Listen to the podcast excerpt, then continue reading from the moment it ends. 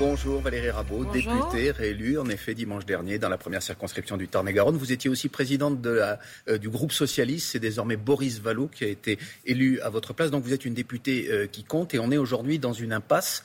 Euh, on l'a dit dans, dans, le, dans le journal de 7h30.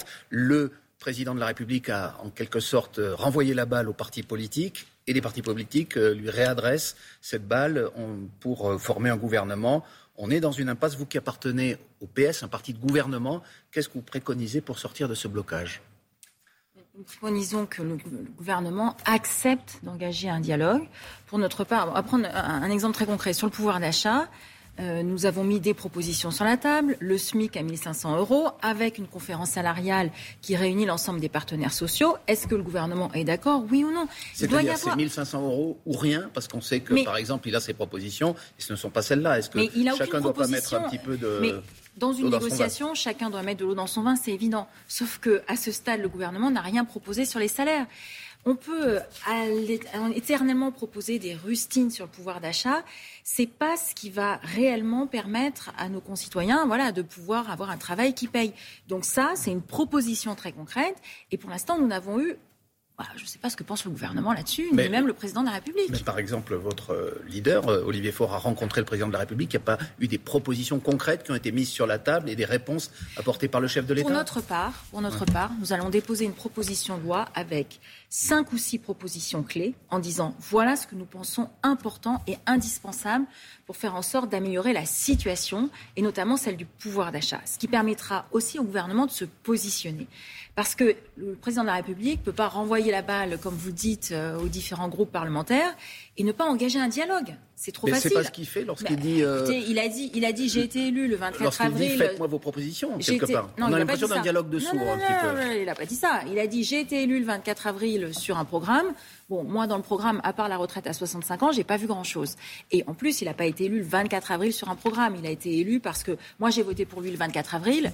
C'était pas pour son programme. Oui, mais pardon, Madame Bravo, qui a une plus forte légitimité que lui aujourd'hui, qui a été élu effectivement président de la République le 24 avril? Est-ce que un autre leader, un autre parti peut dire je, représente la majorité des Français. Je ne remets absolument pas en cause sa légitimité. Il a été parfaitement élu le 24 avril, il n'y a aucun doute là-dessus.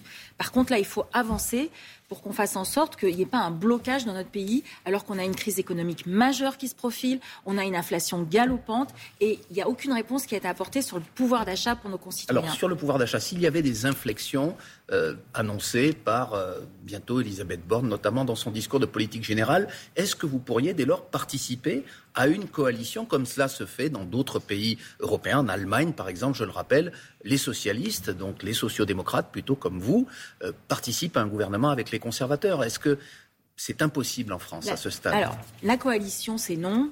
Ça ne fait pas partie de notre culture, en tout cas politique, telle qu'elle est prévue, telle qu'elle est prévue par la Ve République. J'y reviendrai si, savoir si je le regrette ou pas. En revanche, voter des projets de loi La réponse est oui. On l'a toujours fait.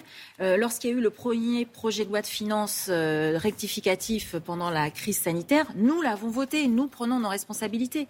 Mais encore une fois, pour qu'on puisse en arriver là, il faut qu'il y ait une négociation sur des propositions et pas juste euh, des invectives ou des slogans qui pourraient exister. Il faut qu'on se mette autour d'une table, qu'on prenne un crayon et qu'on dise voilà, sur le pouvoir d'achat, nous, nous défendons le SMIC à 1500 euros, nous défendons le fait que les retraites soit à nouveau revalorisée avec l'inflation. Je rappelle qu'elle l'était jusqu'en 2019 et que c'est la majorité précédente qui a arrêté cette revalorisation. Vous dites vous voteriez au cas par cas. Alors on parle du pouvoir d'achat, mais il y a d'autres sujets. Par exemple la sécurité. Euh, Emmanuel Macron et son gouvernement, enfin et, Elisabeth Borne ont promis d'agir sur ce point. Par exemple de doubler euh, le nombre de policiers euh, dans, les rues. Est-ce que c'est ça nous voterons. Vous le voterez, mais est-ce que par exemple la France insoumise à laquelle vous êtes allié le votera? On peut en douter. Mais je ne vais pas parler pour les autres. Je non, mais vous êtes, vous êtes allié, vous êtes venu dans ces élections législatives il, tous ensemble. Il ne vous aura pas échappé que nous avons euh, quatre groupes hmm. parlementaires bien identifiés. Donc moi, je vous parle des positions que nous portons. Euh, vous, interrogez, vous interrogez les autres pour les positions Ça veut dire que chacun fera un petit peu cavalier seul dans le choix, parce qu'il faut être clair, dans le choix du vote pour les différents textes du gouvernement. Par exemple, sur la sécurité, j'y reviens. Non, mais je dire, si vous doublez le nombre de présences de policiers euh, sur le terrain, moi, je suis favorable, donc je le voterai. Et sur les questions économiques, vous pensez que vous serez d'un bloc que toute la gauche votera dans le même sens Je ne sais pas ce qui sera sur les questions économiques. Ce que je sais, c'est que nous, nous allons déposer une proposition de loi avec des propositions pour dire au gouvernement, écoutez, on ne peut pas continuer ce blocage, voici ce que nous vous proposons, qu'est-ce que vous en pensez? On voit l'Assemblée nationale, euh, est-ce que vous souhaitez qu'Elisabeth Borne engage sa responsabilité devant les députés? Oui. Oui. Oui, il faut être clair. Il faut qu'elle mette des propositions sur la table. Encore une fois, hein, dans le programme présidentiel, en dehors de la retraite à 65 ans, du report de l'âge légal, il n'y a pas grand-chose. Il n'y a pas grand-chose. Est-ce que vous Donc là-dessus, elle doit se de ce que vous savez, Moi, ce que je regrette, mais j'en sais rien, je ne sais pas ce qu'elle ce qu'elle va annoncer euh, mardi prochain, ce qui est quand même un peu surréaliste. Quand on est dans une situation de blocage, je pense que pendant cette semaine, euh, elle pouvait réunir sur un certain nombre de propositions, mais tout le monde elle autour va recevoir les partis politiques. Oui, d'accord, elle les reçoit un par un. Euh, ce qui serait intéressant, c'est d'avoir une vraie négociation avec tout le monde autour de la table. On a l'impression qu'il y a une surenchère, que tout ce que finalement chaque initiative qui est prise, compte tenu des résultats qu'il y a eu législatives, ça ne vous satisfait pas, parce qu'il n'y a, pas de surenchère. Il n'y a pas de surenchère. Mais vous ne pouvez pas demander à des parlementaires de signer des chèques en blanc.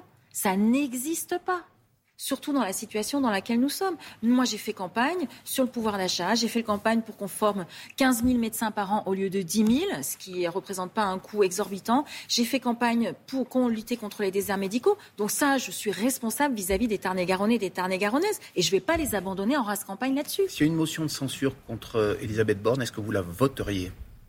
Mais je ne sais pas sur quoi porterait la censure. Enfin, à ce sur le gouvernement, sur euh, Mais on ne peut pas dire je censure le gouvernement alors qu'on ne sait pas ce qu'il propose. Mais vous pourriez la voter, le cas échéant, selon ce qu'elle propose que la, Je préférerais que la Première ministre fasse un discours de politique générale clair, avec dix propositions charpentées, qu'elle aurait l'occasion peut-être d'aborder avec les uns et les autres, et qu'elle engage sa responsabilité là-dessus. Et si ça vous plaît, vous voteriez la confiance éventuellement Et je ne sais pas ce qu'il y aura dedans.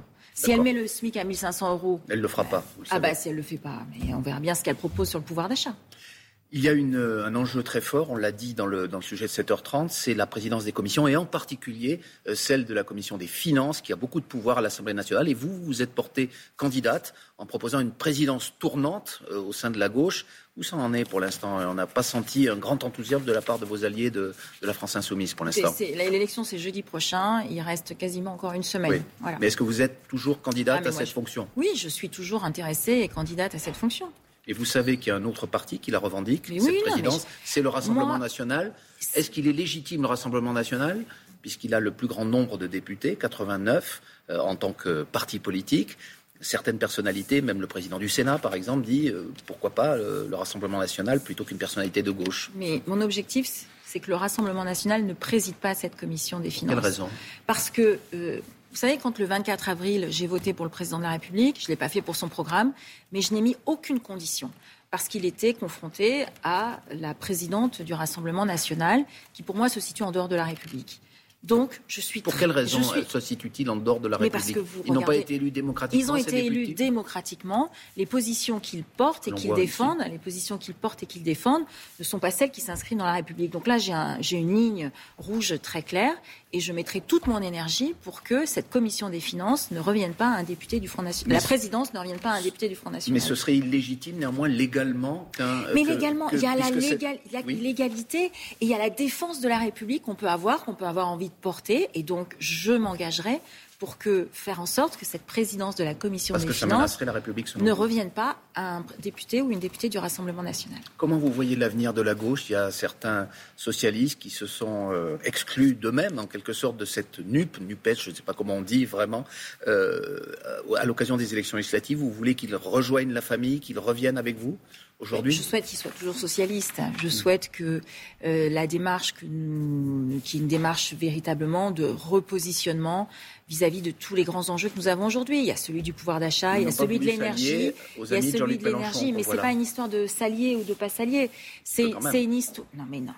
La, famille socialiste, elle est restée. Euh, nous avons dans notre groupe euh, des députés qui n'ont pas été élus dans le cadre de cette euh, coalition, comme vous le dites, et qui ont vocation évidemment à nous rejoindre. Et Bernard Cazeneuve, François Hollande, des personnalités de premier plan qui ont dénoncé cet accord avec Jean-Luc Mélenchon. Est-ce qu'ils font toujours partie à vos yeux, de la famille socialiste? La famille socialiste, c'est une grande histoire euh, qui évolue euh, aussi évidemment avec les cycles euh, politiques qui peuvent exister. Moi, je considère qu'ils en font toujours partie. Eh bien, on vous entendu ce matin. Merci, beaucoup Valérie Rabault, députée socialiste du Tarn-et-Garonne. Et c'est la suite de Télématin. Merci beaucoup Valérie Rabault. La coalition, c'est non. Voter des projets de loi, euh, oui. Vous allez déposer euh, une proposition de loi sur le pouvoir d'achat avec 5-6 mesures clés, notamment le SMIC à 1500 euros avec une conférence salariale. Elisabeth Borne doit engager sa responsabilité mardi prochain. Voilà pour quelques-unes des déclarations de Valérie Rabault. Et voilà pour la politique.